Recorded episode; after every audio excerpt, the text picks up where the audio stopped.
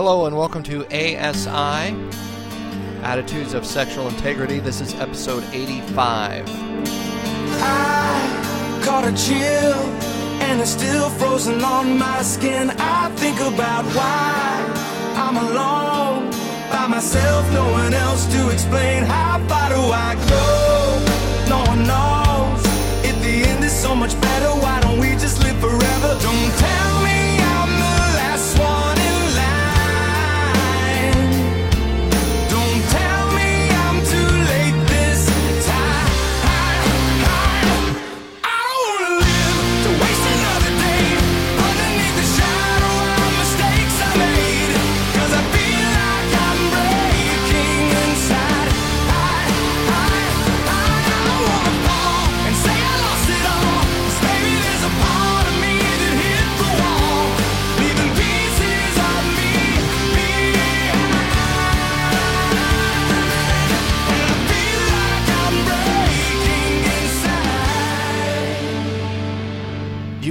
downloaded ASI Attitudes of Sexual Integrity. Um, where have I been, right? That's when I uh, get a lot of questions. What's going on, Russ? Where are you at? I said I'd be gone for a few weeks, and here it is uh, like a month and a few weeks later, or two months, not sure, and, and I'm back uh, doing the show today.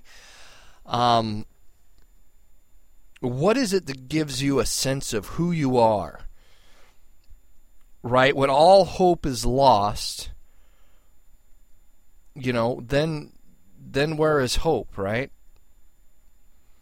You know, the truth is that that we're all addicts.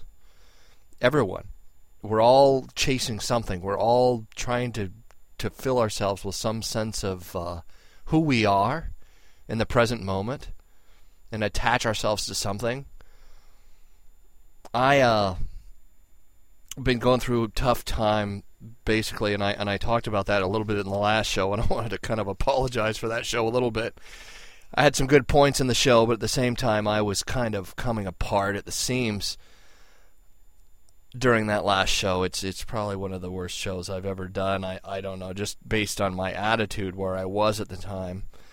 Um, I love my wife. And I really didn't talk with her and, and get this down to what's going on in my life. Not just starting a new series of shows called Ask the Former Sex Addict Anything. That was pretty.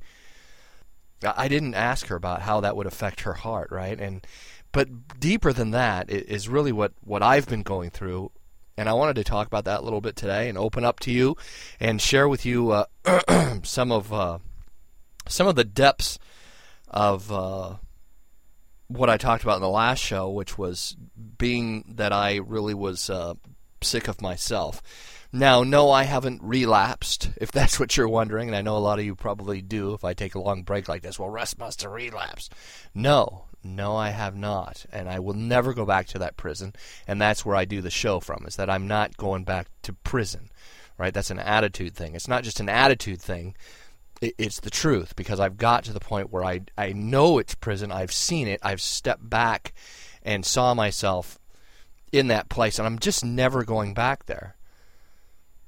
But the truth is to never go back there means that there's there's steps forward that I will constantly take and I will not quit on it and I will continue to, to seek out what, what God has for me and who I am and how who God's built me to be because I've really uh, made a horrible horrible mess of things. I'll uh, I shared some of my my story in uh, episode 60 but basically some of the stuff that's happened to me in the past um, with sexual abuse i now listen I, i'm not blaming my sexual abuse on my sexual addiction. That's that's not what i'm doing here. And i and i am not encouraging you to do that. Some of you have been sexually abused listen who you're going to be in the future is based on what you do about that right now okay that's a heart wound that that is a crippling heart wound in your soul and you need to deal with it all right, I don't give anybody a pass for being sexually abused or being some kind of victim or anything like that. I'm not I'm not saying that here. But I am saying you have to deal with it. And I hope this gives you hope. Okay, I hope this gives you hope. If you're if you've not been sexually abused, um, I hope this gives you hope because th- this stuff got ingrained in me at a very young age. And if I can break it, so can you, right? If God can see me through this horrible black pit, He can see you through it. So I hope I hope that some of this stuff gives you hope because I was uh, I was a real mess. I was a, a sex addict at a pretty terrible level, right? Um, basically, I have what psychologists would call repressed memories. Um, back in August, I remembered some stuff that uh, that had happened to me. See, and that's the the struggle that I have is that I remember stuff that happened to me, and I don't remember it happening when it happened. Right? And that's what's frustrating. Like I remember stuff that happened to me when I was nine, ten years old that are coming to the surface now that I I have a hard time wrapping my mind around and remembering, you know, as a kid, right? And I remember stuff and it and I have a reaction to it and I go through this weird kind of uh, process. I would explain it as if you see a leaf on the surface of a, of the water and you hit it with a hose and it goes under and comes back up, right? That's what I feel like I go through spiritually.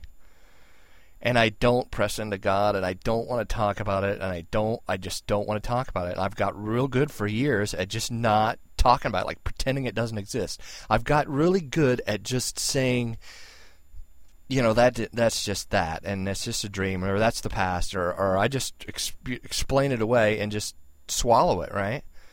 Pretend that it didn't happen.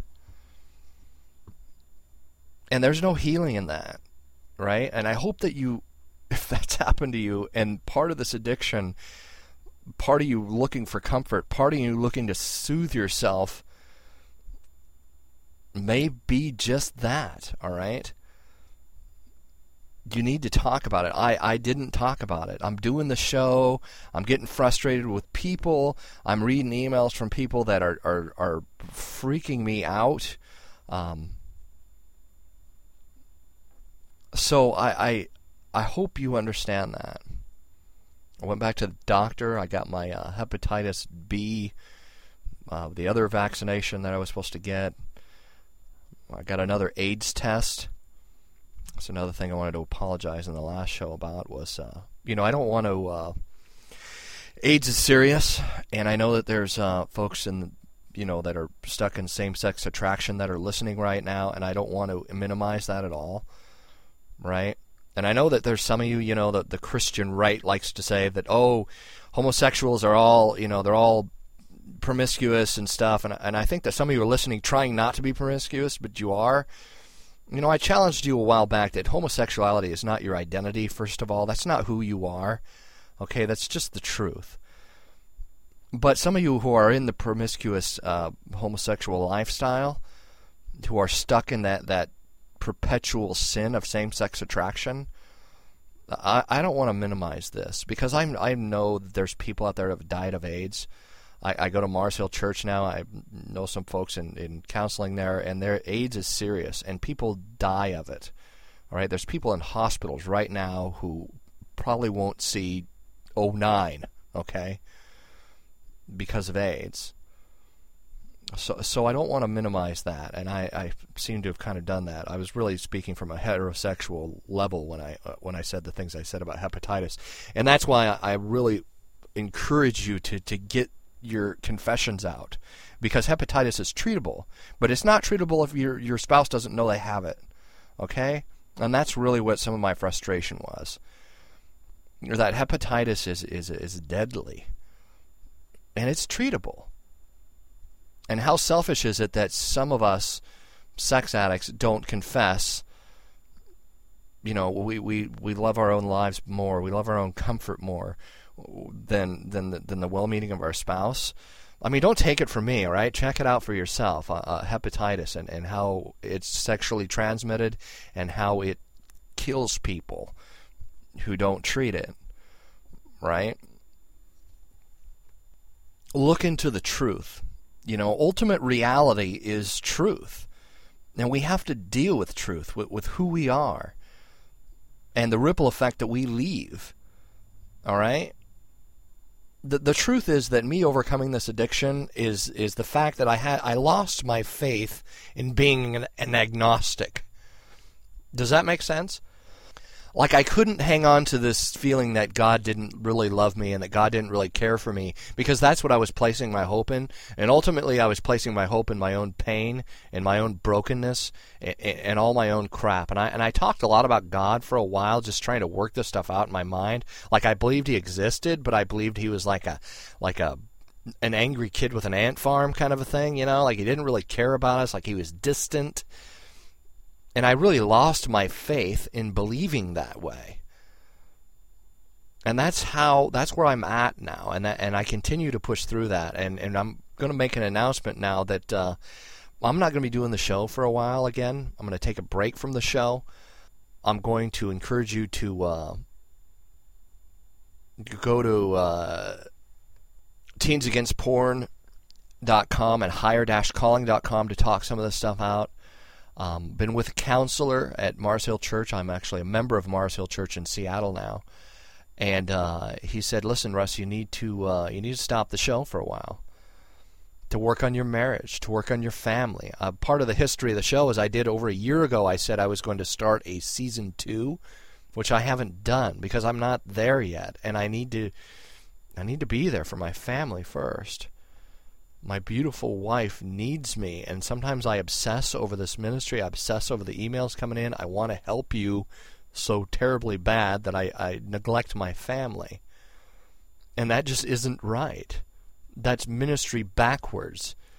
It's not ministry at all if we're neglecting our families guys. All right? Timothy says, How can anyone run a ministry if they can't take care of their family? And I need to do that. I need to be there for my wife. I need to be there for my kids. So I'm going to be taking a step back for a while. You can continue to email the show if you want, but I'm going to be sending a uh, kind of a cut and paste email until I pick up the ministry again. But I'm not going to. Uh, I'm not going to be doing this for a little while. I am going to answer some questions today that people sent in, though and uh, I'm going to encourage you to listen to this show more than once. I'm going to encourage you to listen to uh, to listen to some past shows, and I really, I really do care about you folks, and I want you to know that I care about each and every one of you. I pray for you. I pray for everyone who's listening right now, and I want you to know that I'm not I'm not leaving because you know I'm mad at you or anything like that from the past shows. I really need to work on my marriage. I really need to be the dad and husband and father I'm supposed to be. Not Superman ministry boy, right? And that's the uh, that's the announcement that I wanted to make because it's really pressing into Him. It's really pressing into God. It's really worship that's and trusting Him and putting my life in God's hands that's going to bring healing. It's going to bring and I, and I pray that I can be an example for some of you who are scared, who don't know what to do. You know, I don't really have a good track record for being a husband and a father. I have never. I have two different stepfathers. Um, my parents pretty much neglected me growing up. I I don't have a real good uh, model for that. But now I'm involved in a church where there's guys who can mentor me and really show me some of this stuff, and I'm really going to get after it, man. I really am. It, it's putting my it's putting my trust in Him, right?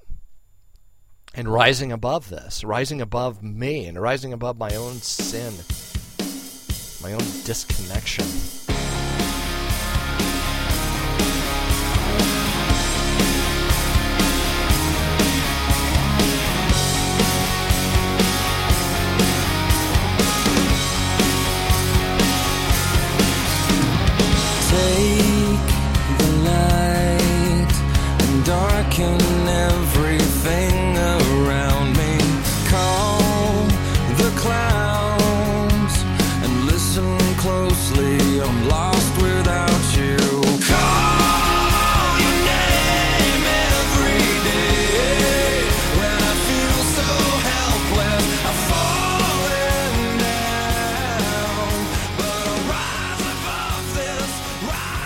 Richard Rorty, who was a uh, philosopher, pragmatist, he calls himself, says that truth, that absolute truth, is based on faith.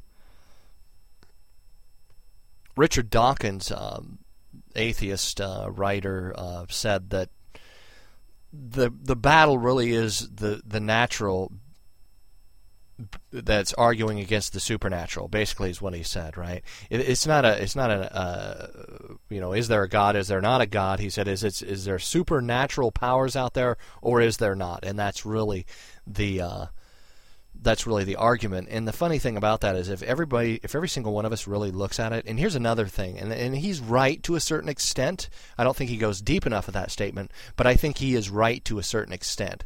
And I will challenge you with this. If you have troubles with God, if you have a hard time understanding, believing in God, if you really feel like he's kind of thrown you out in the cold, all right, it, it's us that throwing ourselves out in the cold. Really, you know, that's something that C.S. Lewis said. He's God is standing in the warm cabin with the door open, calling you in, and we stand out in the cold, going, you know, you don't care about us, and we're shaking our fists at him, right? I mean, that's obedience. Obedience is not out there to break our fun, you know, so we don't have a good time. All right, desire is good. God made desire. It's it's desire in the direction of Him. That that is okay. Relativism says, "Oh, you make up your own truth, and whatever makes you happy, whatever floats you bo- your boat." Right? In the sex culture, we might say, "Whatever gets you off." But that's really not true, is it? And there's a lot of people out there trying to make themselves happy, and they're just not happy. See, everyone's looking for fullness of life. Everyone's looking for that thing deep in their soul to fill them. And and people end up destroying themselves because they don't understand truth. Heart level deep truth. I'm not talking about, you know, theology and, and buying 12 theology books and trying to, you know, seek truth for I mean, be a truth seeker. I think that's great. But here's the deal. God is seeking you from the inside out. All right? And that's that's the truth. I love that song by Skillet Savior where uh, where he says, uh, you know, he's talking about Jesus and he says, "I am the eyes inside staring back at you." All right, God loves us. He's chasing us. He's trying to to to woo us from the inside out. First John four says, you know, before he says God is love, he says, test the spirits to make sure that they are true tests the the you know all the prophets that are out there they're not always true all right? Jesus is savior. He's not just teacher. He's savior first and then teacher. We don't seem to understand that right? We seem to get into this teaching mind level mode. I talked about the seven prayers on uh, when I was closing out the uh, Full Armor of God series, and and that is some of the stru- stuff I really struggle with. I was reading it the other day, in tears praying about you know the stuff that I remember right? And really going through that list and going wow I uh, I struggle w- with that with pressing into them I really do. I struggle with seeing myself through his eyes. Something my counselor reminded me of recently is is just God sees you as white and holy right? I heard another song that said uh, when I'm around me, when I'm around you, I see nothing but good in me. It's pressing into God and seeing, being there with Him, asking Him to hold you, asking Him to wrap His arms around you, asking Him to be there for you. Right? Christianity, if, if you look at the truth of it, ultimate reality is God comes to uh, comes to earth as a man, right? No other religion talks like that, speaks like that. That that God had came here to this earth, the creation that He made, to redeem it back to Himself. All right, Jesus comes, God comes in flesh, and hangs on a cross for the people that are killing Him, right? Saying, "Forgive them, Father, for they don't know what they're doing." Okay, so I got a question for you and this is a question I've been asking for years. You know, who are you? Right? What is your what is your quan? You know, I love that that line from the movie Jerry Maguire where uh, Cuba Gooding Jr. looks at uh, Tom Cruise and says, "I'm looking for the Quan," you know, the family, the job, the the you know everything, the Quan, you know, money, health, the Sonnenboom or something like that, that that philosophers say, which is the highest good in life, right? That we're looking for that. We're all looking for fullness. Charles Spurgeon said that anxiety does not empty tomorrow of its sorrows, it only empties today of its strength. And there's a lot of truth in that. And here's the deal pain. Pastor Dan at the, the church I used to go to, AC3, said that, uh, you know, pain is like currency. You know, it's like money. You get, you get a payoff. It's either in debt or it goes to gain. Pain is benign, right? It, pain comes from someplace, but it's really how we react to it. Like I say on the show, life is 80% how you react to the 20%, and a lot of that is dealing with pain, right? Reaching for addiction is killing the ability for God to speak through the pain in your life. Okay, like a, like a surgeon, you know, like a doctor. You go to the doctor and he's pushing on that pain in your life, going, "It hurts here, right?" I know I've said that here before, but that's the truth. The reason you're feeling pain is that God want, is calling you to deal with some of that stuff. You, where would you be without pain? The fact that you're listening to my voice right now shows a certain kind of repentance that you're fed up and you don't want to deal with this addiction anymore and you're looking to purge it from you, right?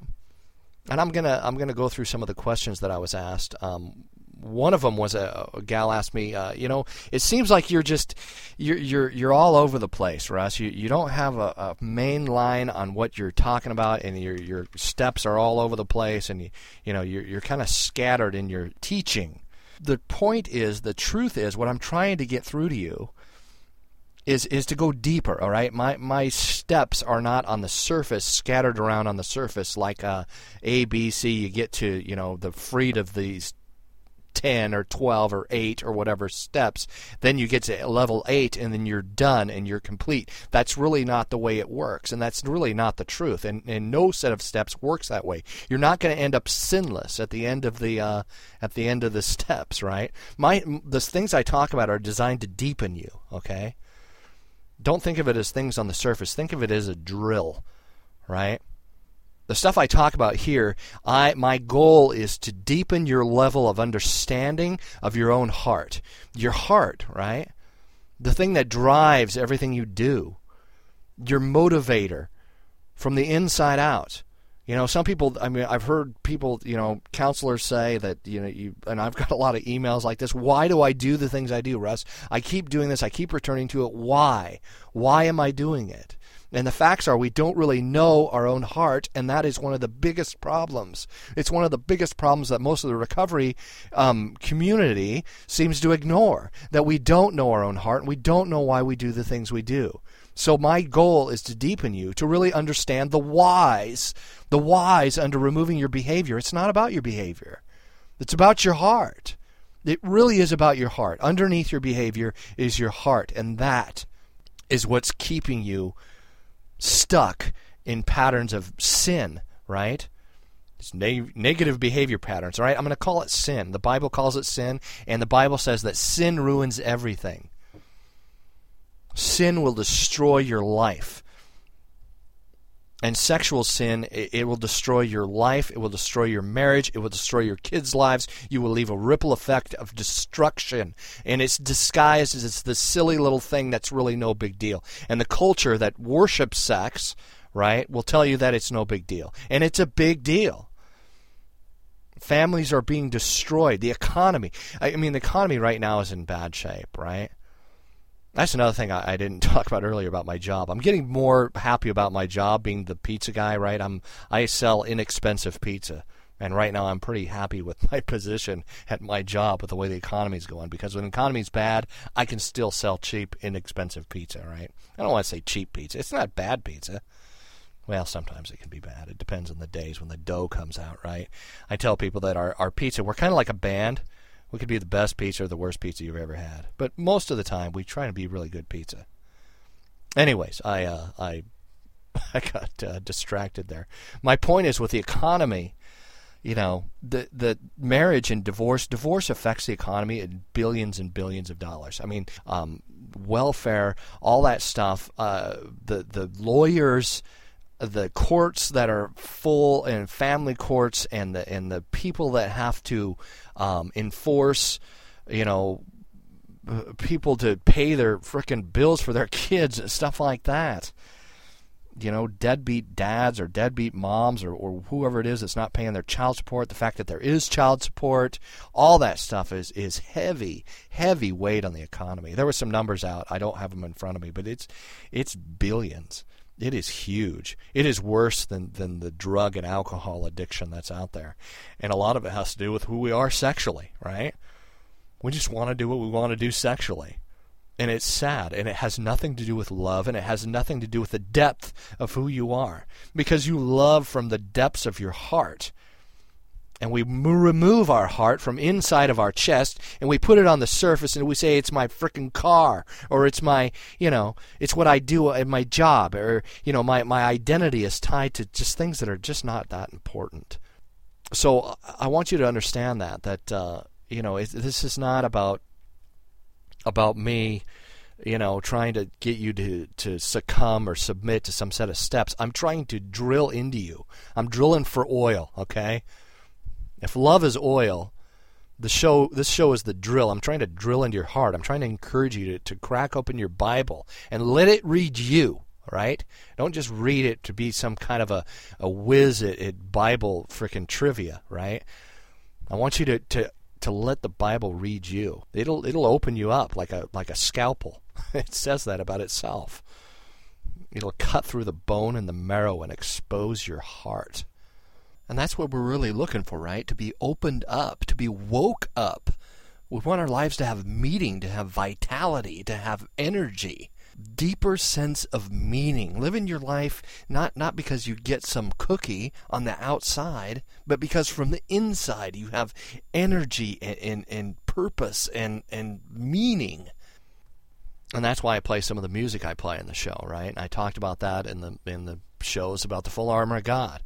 That some of that music, some of rock and roll can you know the, pl- the songs that I played can expose your heart and help you find out where you are in your map help you find out what depth you are. Is there a song that touches you? Do you ever ask God why and really pray about it and say, "Why does this song touch me, Lord? What is it that that really affects me?" Right? That song, "Cats in the Cradle and the Silver Spoon," right? That crushes me because that's part of my heart, and and I seem to get more of my identity from what I do over you know my kid wanting to spend time with me. It's, it's sad you know, I, I don't want to be that. And, and that's why it's it's also important not to get stuck in despair, right? When it comes to this stuff, because I could stay there, right? I could just say, well, this is just me, and you know, despair over it. The philosopher Nietzsche, speaking of pain, was raised by a his dad was a, a Lutheran minister. His grandfather was a minister. He was raised in the church, and he went to uh, war it was during World War II, World War One, I, I can't remember, and and and taking care of dying soldiers, he he's lost his faith, right? And I really think that has to go to doctrine. I think a lot of the doctrine that he was taught is that the good people get good things and bad people get bad things, right? And he sat there in this hospital watching people die, seeing people come in holding their guts together. And and he and he, that that kind of doctrine just didn't work out in his and his teaching, right? And what he grew up with. That's really what I think. And the guy's got a lot of deep things to say. And and Nietzsche is, uh, I mean, you go to a college nowadays, people are quoting Nietzsche like crazy. And they lean on Nietzsche more than they lean on the Bible, for example. Even in, in secular college classes where they teach Bible, they're quoting Nietzsche which which is cool because I'm quoting Nietzsche right now. I talk about some of the stuff he said on the show too. But it, the facts are, where is his heart? Okay, Nietzsche is the grandfather of the philosophy of despair. And I want you to understand that. some of the, the music that I play and some of the rock and roll that's out there, there is some despair in it. Huge despair in it. That song by in Chains, right? about living in the hole. Don't stay there. Okay, that's one of the things that God tells us. Listen, I love you and I'm a jealous God and I don't want you to have your idols. I want you to cling to me. I'm here to help you. I want to wrap my arms around you. I want to save you. And idols are just a way to drown out the cry for a good and loving God to come and heal our heart. You know? And I'm telling you this as I'm learning it myself in, the in the deeper levels. I'm three years clean now. This is October celebrates uh, three years of sobriety for me. It's tough for me, and it is a real work of faith to not stay in that philosophy of despair. Look what happened to me. Is he good? How could this happen? I, you know, there was years of that happened. The stuff that happened to me that I'm just, I would just rather not remember you know, and it's trusting Him. I prayed out a prayer from the book, uh, The Wounded Heart. And if you have been sexually abused, I encourage you to get that book. It's on the website, asi247.org. But it talks about repressed memories, and it and it says to pray out this prayer that, uh, Lord, I'm going to trust you when those memories come up, and I'm going to let you help me through those.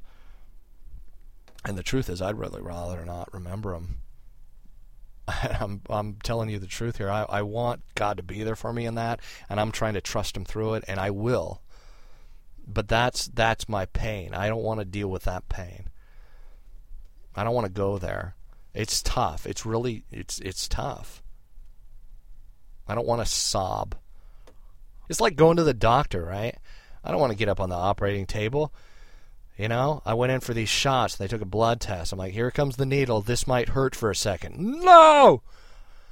I don't want to hurt, man. I don't want to freaking needles. I hate needles. Going to the doctor and getting freaking poked on and stuff. You're, there's going to be some bleeding involved. There's going to be some pain involved, but the pain of dealing with it now is is far smaller than the pain of the ripple effect of your whole destiny, of the whole legacy that you'll leave behind in your life. You know what legacy is? It's not that they name a library after you or that you get, you know, a tombstone, a, a parking spot, right, with your name on it. Your legacy is how your kids will look at you and what they're going to say about dad.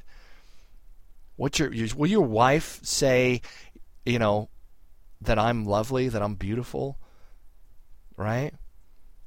Mark Driscoll talked about the Proverbs 31 wife, and this is this uh, scripture that most Christian women just uh, hate because it's this kind of picture of purity, right? This this perfect woman, you know, and, and that Christians and, and they teach this too that Christians are supposed to live up to this Proverbs 31 woman.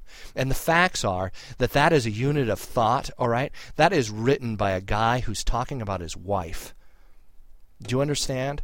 It's not written as an instruction booklet or here's what you're supposed to be. No, it's a guy who sees his wife, lovely as she is, in the marketplace. He's praising and esteeming his wife and loving her as he talks about her. That is the Proverbs 31 woman. My wife works hard. My wife is beautiful. My wife is awesome. I love my wife. I don't tell her enough. And I'll learn how to do this better, man. I will. Because God will redeem that. God will redeem the, the me that wants to hide. And I'm going to keep turning to Him. And I pray you do as well. A big part of that has to do with how you handle shame. Uh, I got another email, another question. A guy um, told me that he's had some victory. He's gotten some months with, uh, you know, not being sexual sobriety or, or, whatever you want to call it. But he was talking about dreams. Like guys having dreams that are, um, you know, erotic dreams. I think this is normal. Okay, if you start battling this stuff back and start pushing back um, the thoughts in your mind, I talk about uh, the scripture, take every thought captive, and some of the strategies uh, uh of doing that I talk about in past shows. I encourage you to go back and download some of those, even if you've heard them before really look at what it takes to take every thought captive to the obedience of Christ, right?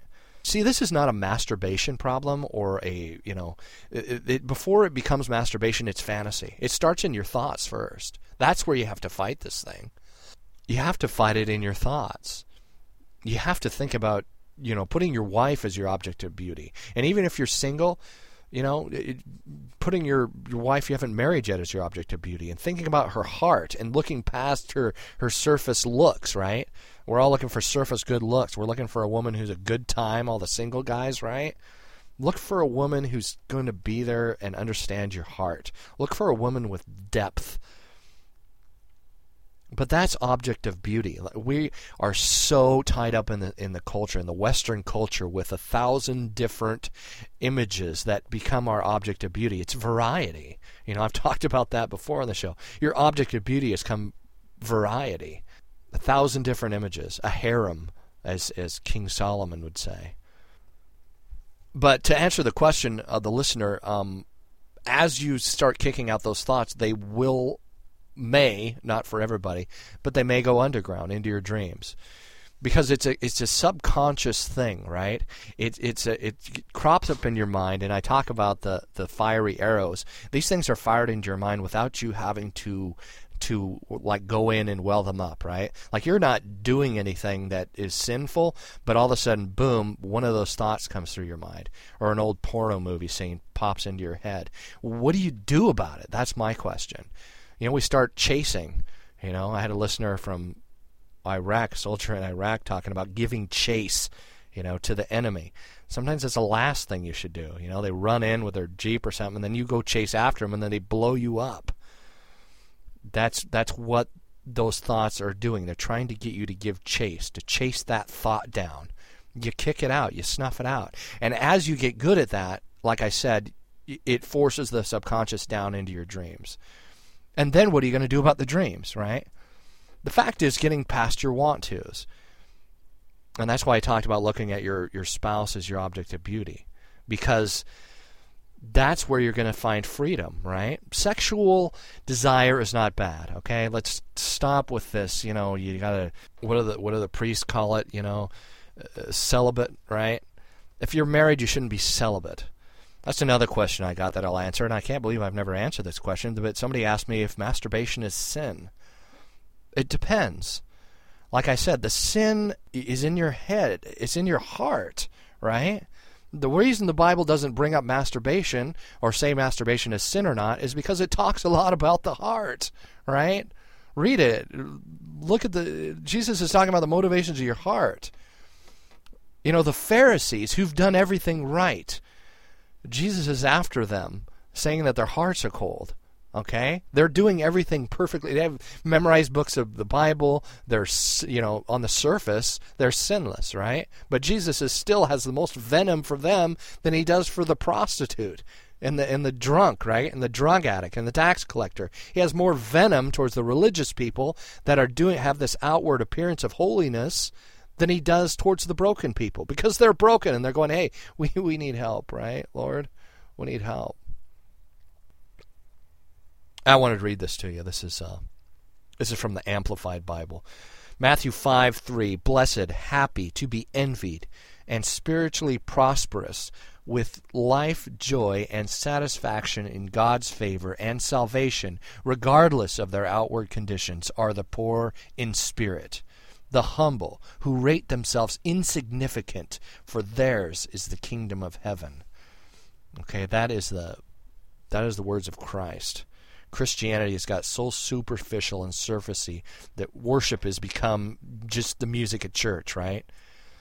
Come join me in worship. You know, that's that's singing and that's great and we we do that and that's some of us will worship and some of us will just go through the motions. You just go to some event right? Worship down at its roots are hope. It's hope, right? That's the truth. What you place your hope in is who you will become, right? So, masturbation, for a single person, I don't see masturbation as sin. It depends on what's going through your mind, okay? Your fantasies, you get addicted to fantasy. The fact that you're listening to my show right now, it proves the fact of what Paul says that you are you're filled with passion Okay? That's a good thing. But you need a wife if you're a man. If you need a husband if you're a woman, because you have this sexual drive, this sexual desire. And then desire is not bad, but it's driving you to be partner with somebody in this life if you're single. Now, am I going to say that your masturbation is sin? Again, it depends on the motivation of your heart and what's going through your mind when you do it. That is important. And to say that you can just masturbate without fantasy, can you do that? Yeah. And, and it, you know, it, the fantasies that are going through your head. I mean, is it unclean? Is it clean? Are you putting an image in your mind of the spouse you want to marry in the future on a on a surface looks level? Don't do that. Don't you do that. You're you're taking over God's plan for you. Right? You, your your spouse may not be, you know, supermodel. And and that's not what it's about. It's about her heart and who she is and how she fits you and she fits you like a puzzle piece. I love my wife. I knew that from when I met her, you know. I remember God speaking to me when I saw her. That's who you're going to marry. And I love my wife. And she fits me well. And we're not, I mean, we, a lot of the stuff, one of the biggest things we have in common is the day we got married, right?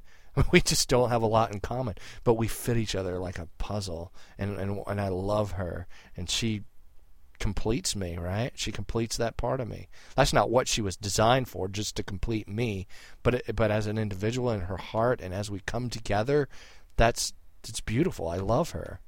That's who she is. She's my baby. And sexual desire and drilling that deeper, our sex life becoming more closer together is as we come together, right? And that's that's replacing all this surfacey variety and you getting your rocks off because you're hurt, because you're wounded. The same reasons people pick up a cigarette or a bottle or something else. You know, you, you grab your your genitals, right? It's getting away from that habit. It's just breaking that habit. And looking at sex is something so much deeper than that because it really is. You know, it's like C.S. Lewis said. Devil comes in and he says, "This is dangerous territory because this is the most pleasurable thing a human being can do in their body." we're on very dangerous territory when we start um, using sex to enslave someone to hell, right? So, is masturbation sin? Again, it depends on what's going through your heart, what your motivation is, why you're doing it. If you're married, masturbation is sin. Okay? Now I'm to I'm to preface that. If you're married and you're masturbating alone by yourself and you're not connecting with your spouse, that is sin. You're taking intimacy into your own hands. You're looking at sex as a bottle, as a cigarette, as a crack pipe, whatever, and you're not you're that is sin, okay? If you're married, you should not be masturbating. Your your creative motivations should be going in the direction of your spouse keep listening. I can help teach you how to do that. Cracking open your Bible, getting counseling, talking to some people in group can help you do that. But the facts are, it's going in the direction of your spouse. It's looking her as your object of beauty, right? It's being naked and unashamed in in front of her. All right, you know your wife behind her eyes, right? Maybe you don't know her entirely behind her eyes, but that's kind of the point that you get to know her, that you get to learn her, that you get to read her like a book throughout the lifetime that you have, because she's changing every day. And nakedness is not just having your clothes off, right? It's also a heart thing. You get to be with her, you get to love her. You know, there's a song by uh, by Good Charlotte called "Riot Girl," and sometimes when my wife is, is angry or you know, and I think she's in a bad mood or something, I still love her, and I, I have it's it's endearing that she's my my Riot Girl, right? I love that tune. But that's one of those things that you're looking into her heart. But I want to warn you about group because guys can get in group and just start bitching about their wives. Do you hear me? You hear me? Okay, Christian guys should not should be encouraging one another, all right? That's one of the things that the Bible talks about is that we are to to encourage one another. To encourage means to give another guy courage, not to sit there and and and get in with him on his bitch fest about his wife. Stop it, all right? Look in the direction of healing and of reconciliation. All right, Jesus in the, is in the in the the work of redemption. As soon as we get into complaining or looking at our wife as the bad guy, guys, that's when redemption stops, okay? But that's not Christian, I put that in quotes, thinking. And that's when the men's group or the Bible study or whatever you're involved in just becomes like the frickin' bar. Okay, you can go to any bar in this country, whether you're a man or a woman, and sit and talk to the bartender about how your wife sucks. And other people come up and go, oh, yeah, you don't know my wife, you know. And it's, it's just that thing. And that's not what it's about. This is going in the direction of healing that I'm talking about, okay? Now, masturbation, um, I got a, a email from a guy uh, who asked me about him and his wife okay, this guy's a soldier in Iraq, right? And uh, this is this I thought was cool actually, but him and his wife um, meet together. He gets a you know a private place, and he gets on his notebook computer, and they share intimacy through the computer screen, right? I mean, they masturbate together, and they watch each other. And and they, he asked me, "Is that sin?" I said, "No, dude. I think that's beautiful. I said, I think that's a great idea." You know, and there's a lot of guys overseas who will look at pornography or they'll get into their own thing or they'll masturbate by themselves and they don't even this doesn't even cross their mind. I said, "What a beautiful thing that this guy would do that with his wife." That he would look at his wife as an object of beauty so much that they would be creative in this way, where they would have the webcams and, and have sex together you ever thank God for technology? A lot of people hate technology because of all the evil that comes from it. But but look at this. This is a beautiful example of a husband and wife that can be intimate while they're half a planet away. So that to me is not sin. If your spouse is in, a, in an accident and God forbid they, they can't have sex, and there is medication and surgery for that kind of thing, but I think there's there's nothing wrong with the spouse, you know, masturbating the other spouse the one who's injured, the one who can't perform. And ultimately, they have to get through that horrible situation. Okay? Impotency um, for a male can be cured. There is, there is, there's cures for that. Right? And, and guys can deal with that. And if guy's not selfish, and if you can really, you know, get to his heart and say, hey, help me. I have sexual desire. I have sexual needs and you're my spouse and and the bible says you're supposed to help me with that. Please help me. I mean talk to one another. So you know that's what i wanted to, to say about masturbation answering that question about masturbation. Because remember you know what martin luther said religion is the default mode of the heart right? Psychology will say we go in the direction of our comfort. Don't be comfortable. Don't get so comfortable that you forget about love because the truth is when we push through our own surfacey need for comfort on on the moment by moment I want to be comfortable basis when we can get over our own comfort and push towards the goal as the Bible says being like Christ is pushing towards a goal it's like being in a marathon then we can push towards him. It's it's relationship. It's trusting. And I'm saying that to myself man. I'm preaching to myself with that the book of revelations talks about god wants to see us in white right? God wants to see us in and a lot of people miss to, to be holy and i need to have all my ducks in a row and i need to be perfect and then god will see me as white and clean. That's not true. The cross makes you white and clean. The cross does. What jesus did too many churches are dying Okay, there's nobody going to them, and, and they're they're dwindling. And there's a lot of news you know the Presbyterian Church, and there's there's there's all this news about churches who are losing their you know members. I go to Mars Hill Church in Seattle that just gained 2,000 members in the last couple of months. Mark Driscoll at Mars Hill Church in Seattle is doing a uh, Songs of Solomon um, about sex and relationships, and, and the church is growing rapidly. I also encourage you to download those uh, sermons as a as a supplement to this because I'm not going to be doing this for a little while, and I encourage you go to uh, marshillchurch.org or search for Mark Driscoll on iTunes, and you can download that Songs of Solomon series. But the facts are, churches die when we look at holiness as what we can do as opposed to what Jesus has already done that is the sin of most churches and they go out of business and it's okay all right? There's a bunch of people that lament over these churches that are losing members and that are going out of business and the truth is uh, they need to go away. They do. They're not helping anyone. They're worse. They're worse than than the culture. They're worse than the drug dealer on the street.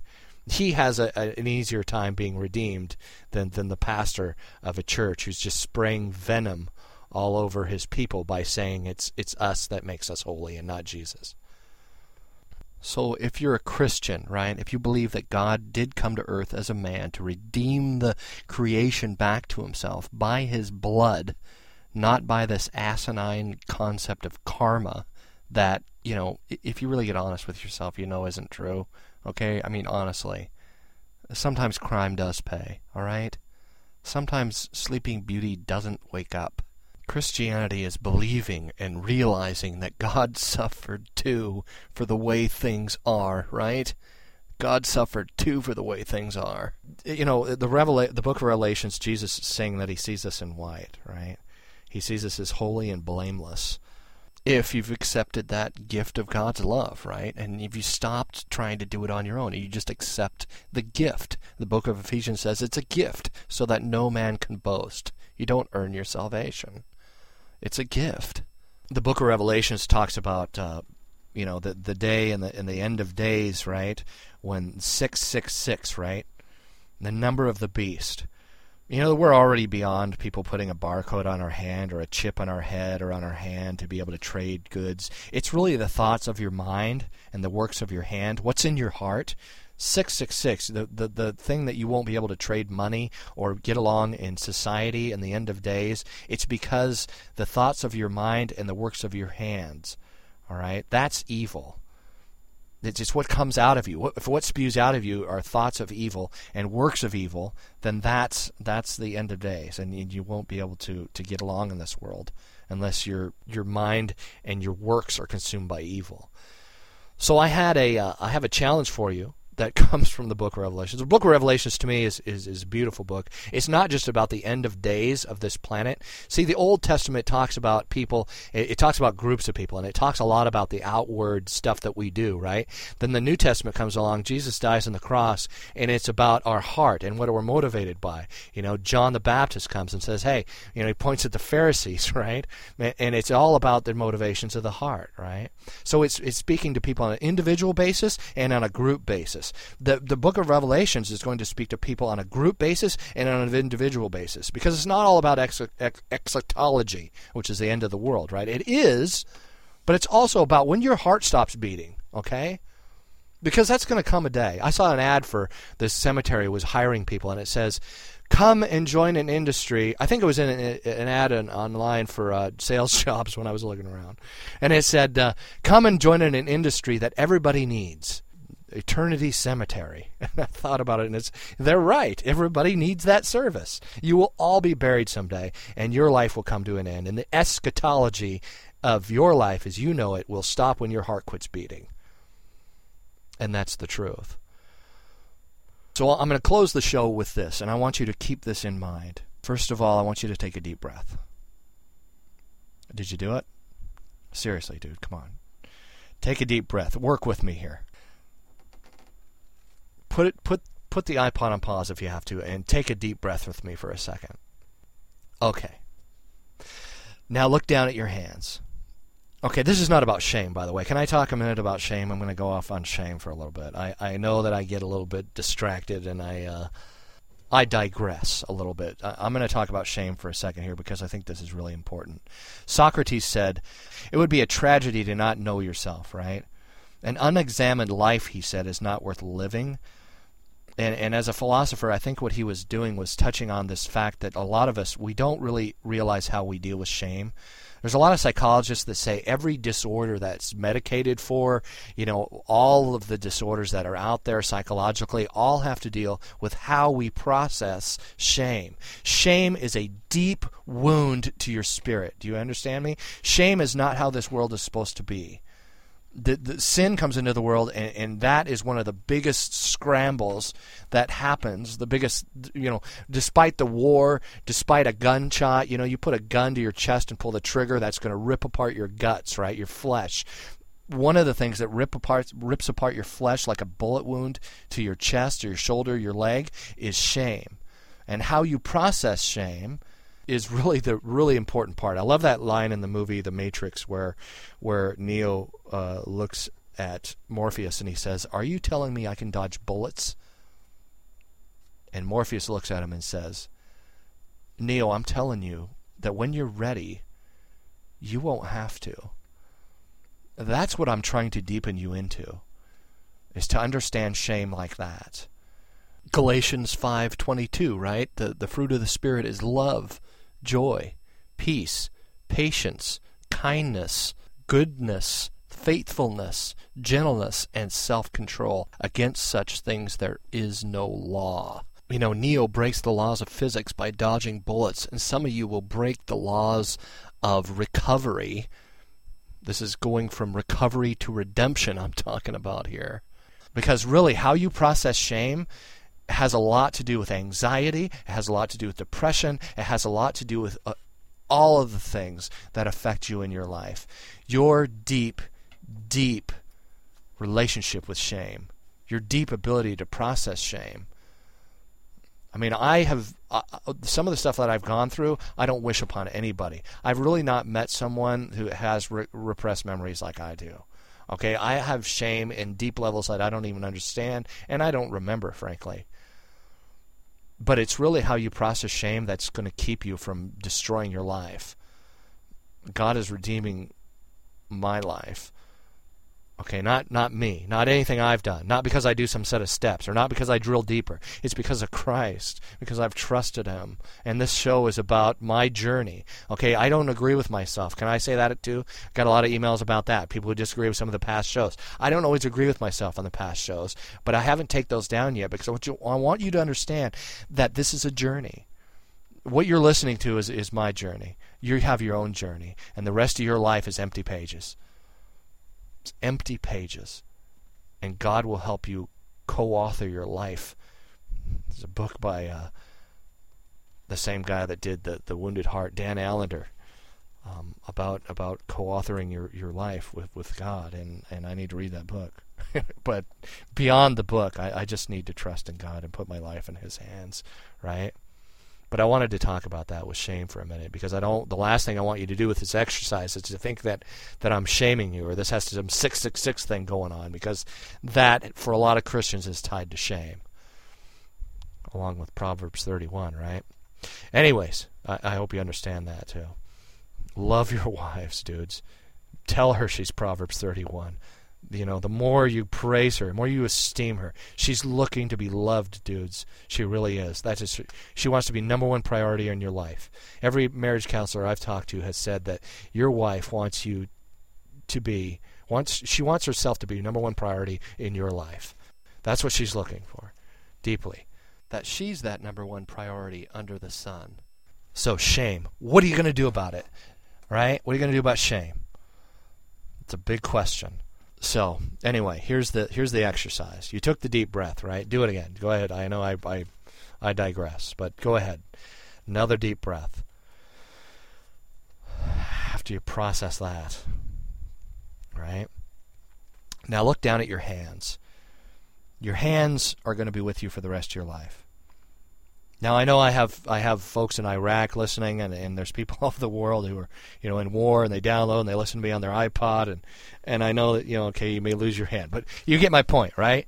You're going to have at least one of your hands for the rest of your life.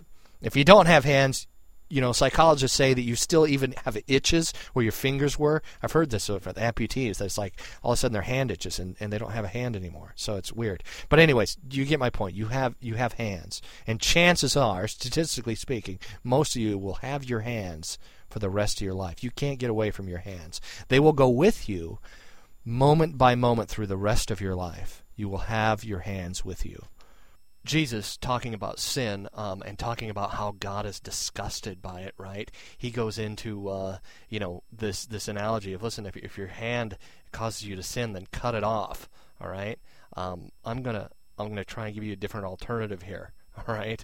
This is what I'm talking about. But God really is disgusted by sin that badly, right? So so look at your hands with me. Those are your hands. God will co-author the things you do, the works you do with the re- with your hands for the rest of your life. And I have five steps, five things that you can tie to your hands. You may want to write these down. I'm not going to have notes on them. It's it's kind of a it's a, it, I'm an hour into the show now, and this is if you're sticking with me still, if you're still with me, this is one of the things that you can discipline yourself and, and to really watch through your life. This is a, a discipleship exercise, you might say.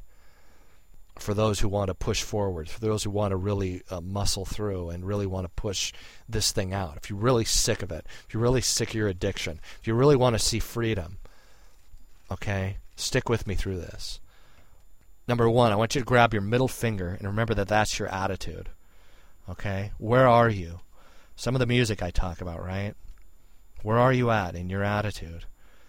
Hebrews 12:15 um, talks about pulling up the root of bitterness. Okay, uh, do you have bitterness towards somebody, towards your job, towards the way things are, towards God? That's maybe something you need to work on.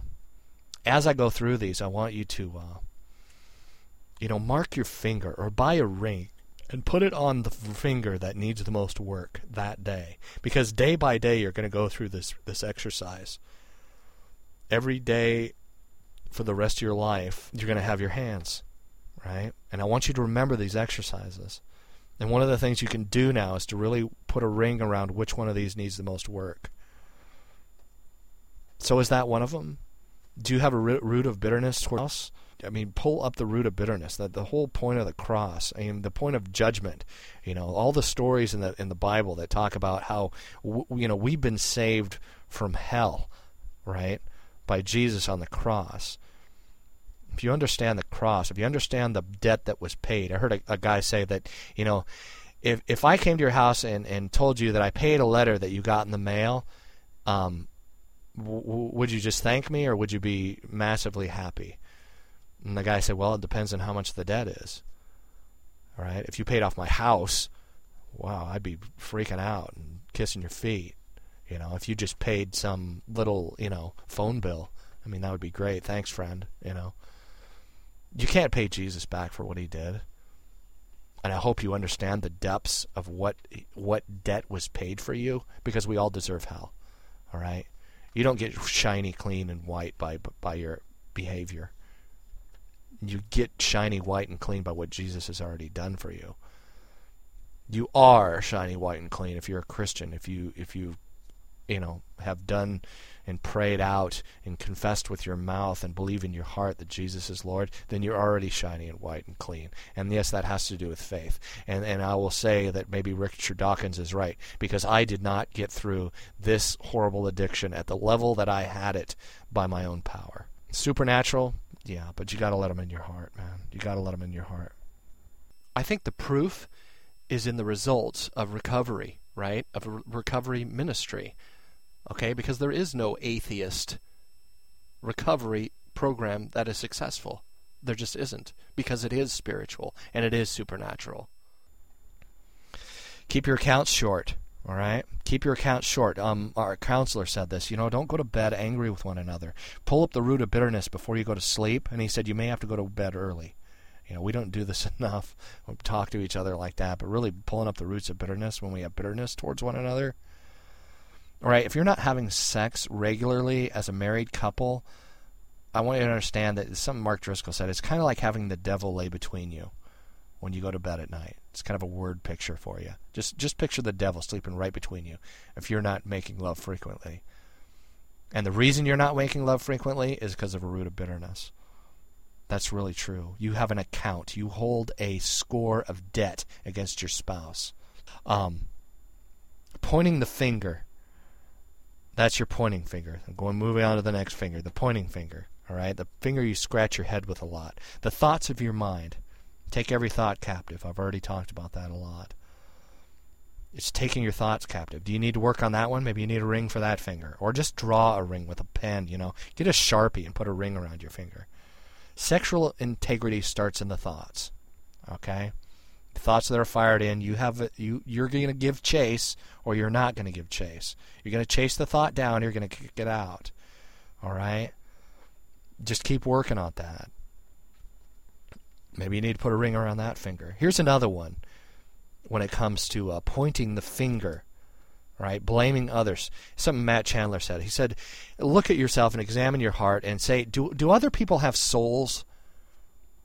Okay? Seriously. Are other people out there just to serve you? Was your spouse made to, to fulfill your needs? Examine your heart with that, really. does that waitress in that restaurant that you're going to see today or tomorrow or whenever you go out to eat next, the the person that's serving you coffee, are they just there to serve you or does that person have a soul? Okay? I'm trying to get your behind your eyes a little bit and to get you to understand that you know there's something beyond people just giving you what you want. Even if you pay them. That person has a soul especially your spouse, man. Some of Mark Driscoll said he was talking about a sociologist that said it takes between 9 and 14 years for a married person to understand that their spouse is not there to serve them. That your marriage is not there to receive, but to give. Okay? In your heart, in the depths of a person's psyche, to the pit of their heart, it takes them 9 to 14 years to get to that point where they learn that their marriage is not about them sadly, here in the United States, most people divorce before they ever get to that point, and then they start over at zero before they get to that level, right? Number three, your your marriage finger, all right, the finger that if you're married, you have a ring around, all right, loyal and faithful. Okay, tell your spouse, whether you're a man or a woman, and if you're struggling with this especially, tell them that you're faithful. If you've been faithful that day, you tell them, I was faithful to you today. If you're fighting the thoughts in your mind, tell your spouse. I mean, you don't have to get into every little detail, but tell them, hey, I was loyal and faithful to you. Especially you guys, man, that will speak volumes to your wife if you tell her that daily. Daily. You get home from work, honey, I was loyal and I was faithful to you today. Wrap her in your arms, your ring around. Now, if you're single, okay, this is the you being the bride of Christ, right? Whether you're a man or a woman, there's a lot of talk about this. That you're married, that that that you're in covenant with with with God. And that's another thing for you married guys, you husbands, you fathers. Okay, love your future spouse. To love your future spouse, understanding covenant. Because listen, I think it's important to be honest with your future spouse, and someday you're going to have to tell the future spouse, your future lover, your future life partner how many sexual encounters you've had. Okay? Why don't you soften the blow for them in the future, okay? That's what I'm saying here. Covenant was explained to me this way, and I, I kind of came up with this analogy that love is like fluid, right? Love is liquid, and it, and it you know, goes up and down. If you look at a, a water reservoir, okay, when it starts to get dry, you get to the bottom of that thing and, and, there's not a lot of love, but you still have love in that covenant, right? In that cup. Covenant is like a cup that holds love. All right, you're disciplining your thoughts, you're going through this thing. Discipline is part of that covenant. I am married to my wife for the rest of my days. Till death do us part, in sickness and in health. That is covenant. Your cup is covenant.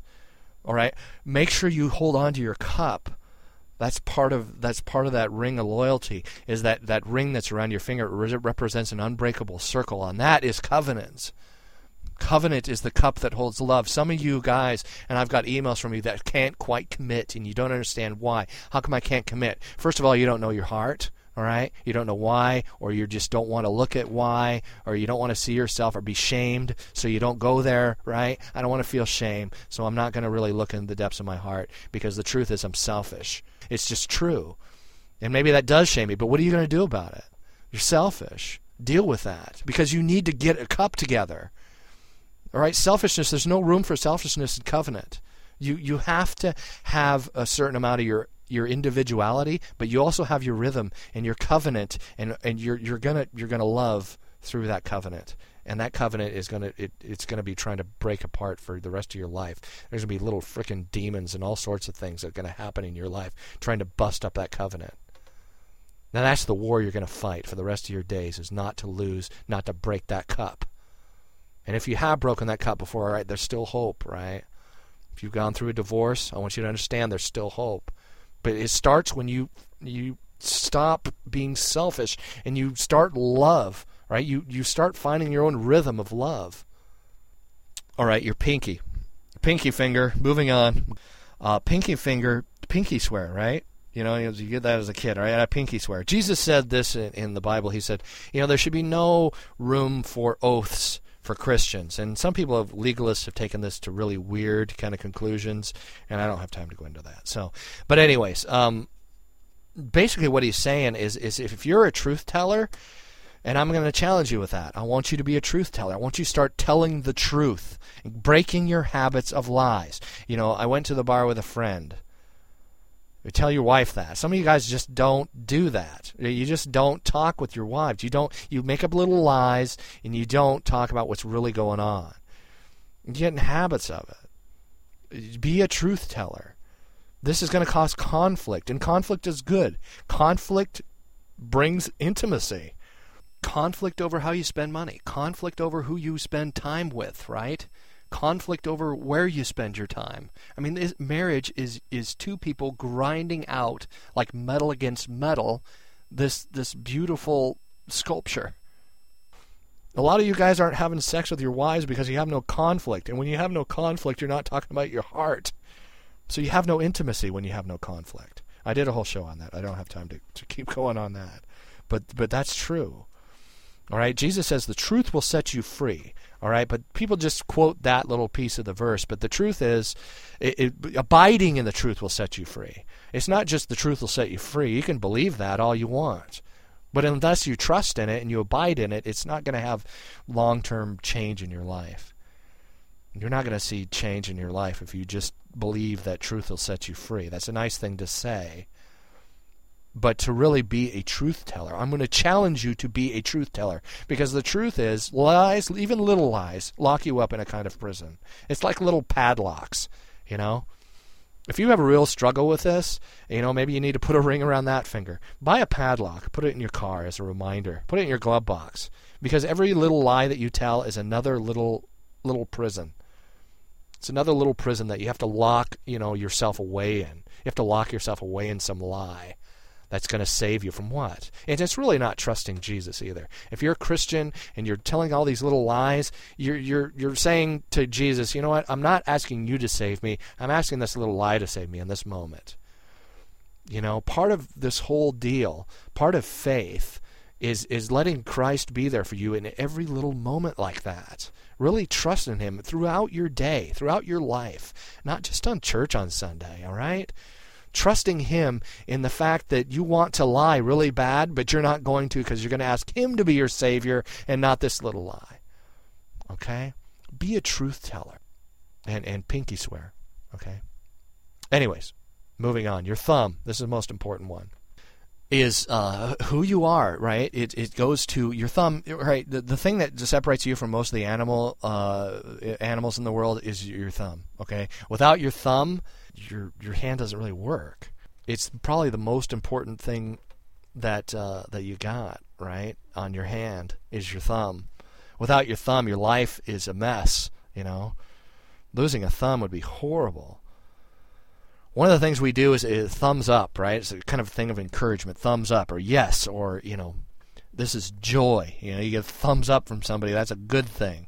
All right, and, and courage. Okay, I'm gonna I'm going to touch on courage because you can't, you know, you need courage. You need to push through, and, and really what this stuff is is courage.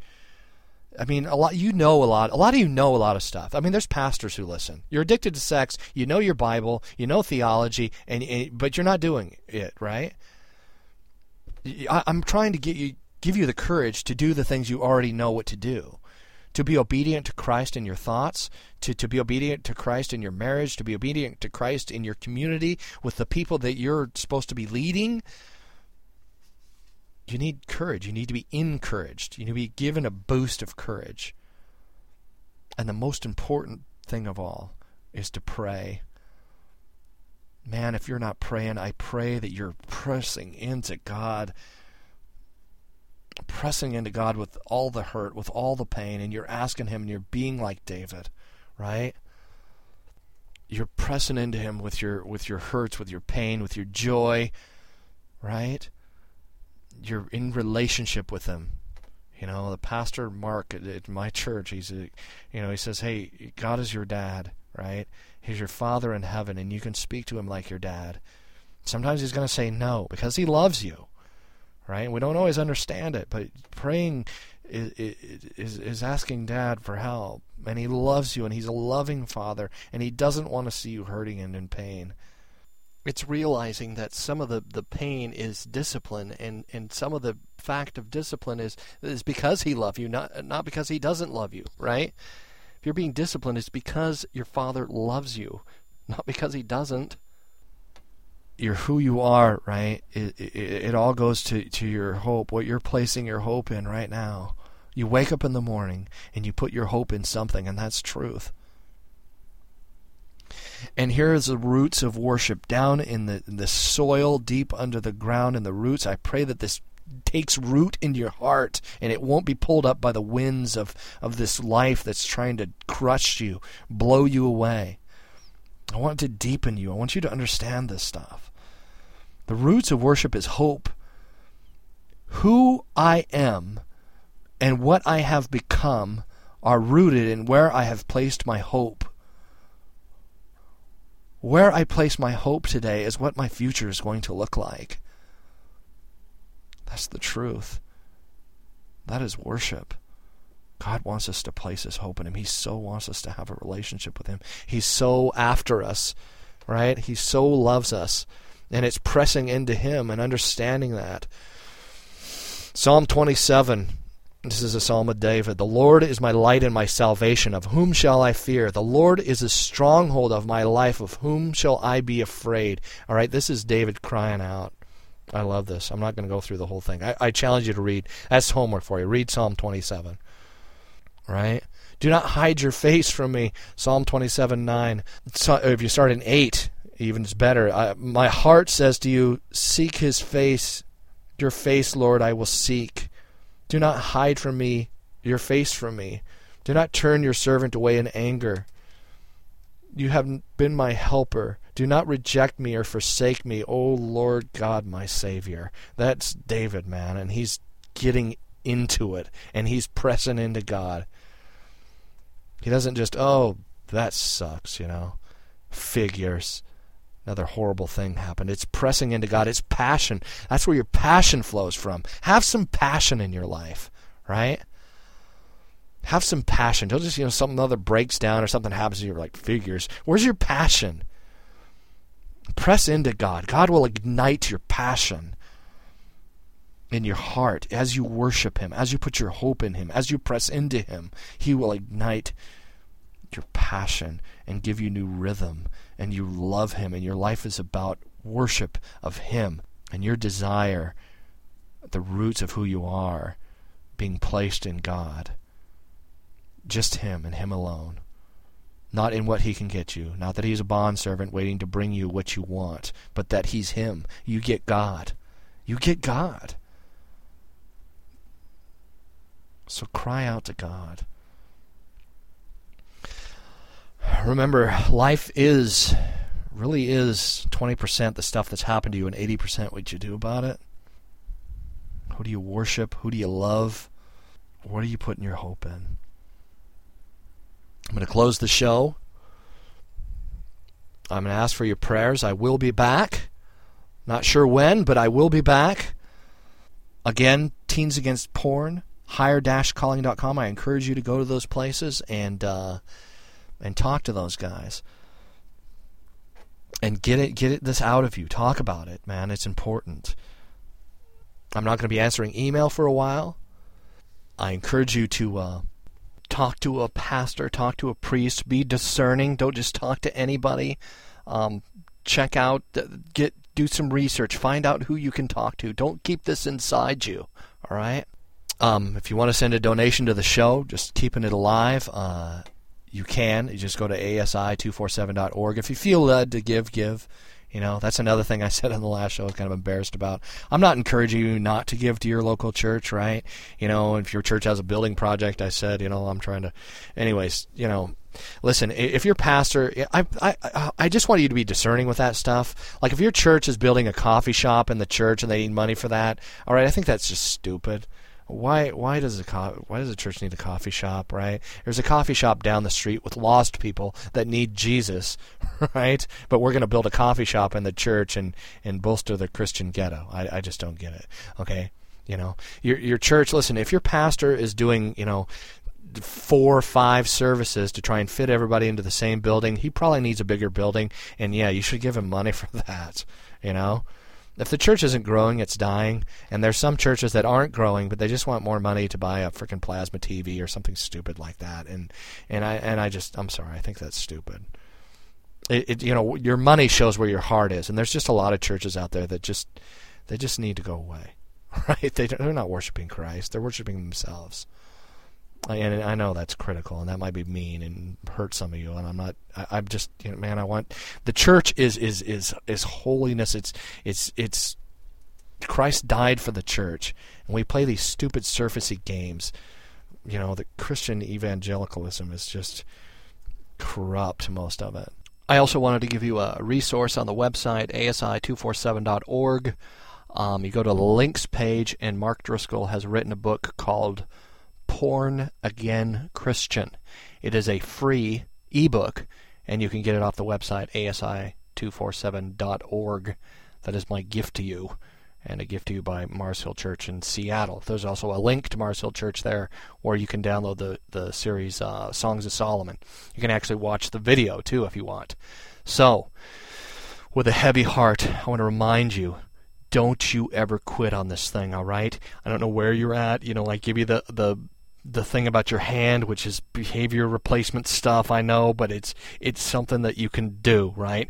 Russ, how do I stop? That's that's an exercise you can do, all right? But really pray, press into Him. Remember, this is more about redemption than it is recovery. So don't you ever ever quit, all right? Don't you ever quit. Press into Jesus. Press into God. Build a relationship. Don't you ever quit. And don't you ever quit. Never, ever quit. So, with a heavy heart, till next time, bye. To spend one day with you is a thousand times better than I ever knew life could be. Cause when I'm with you, all I see is good in me.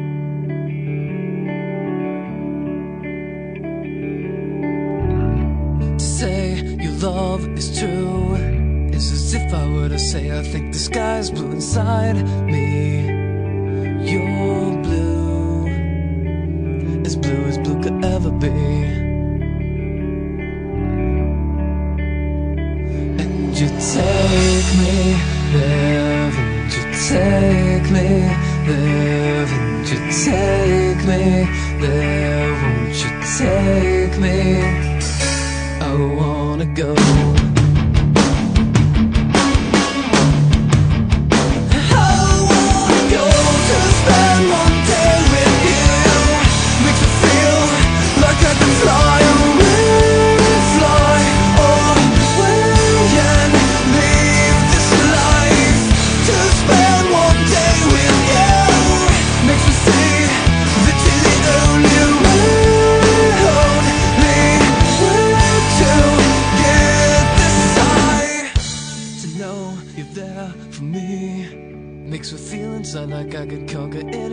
Front of me. Cause when I'm with you.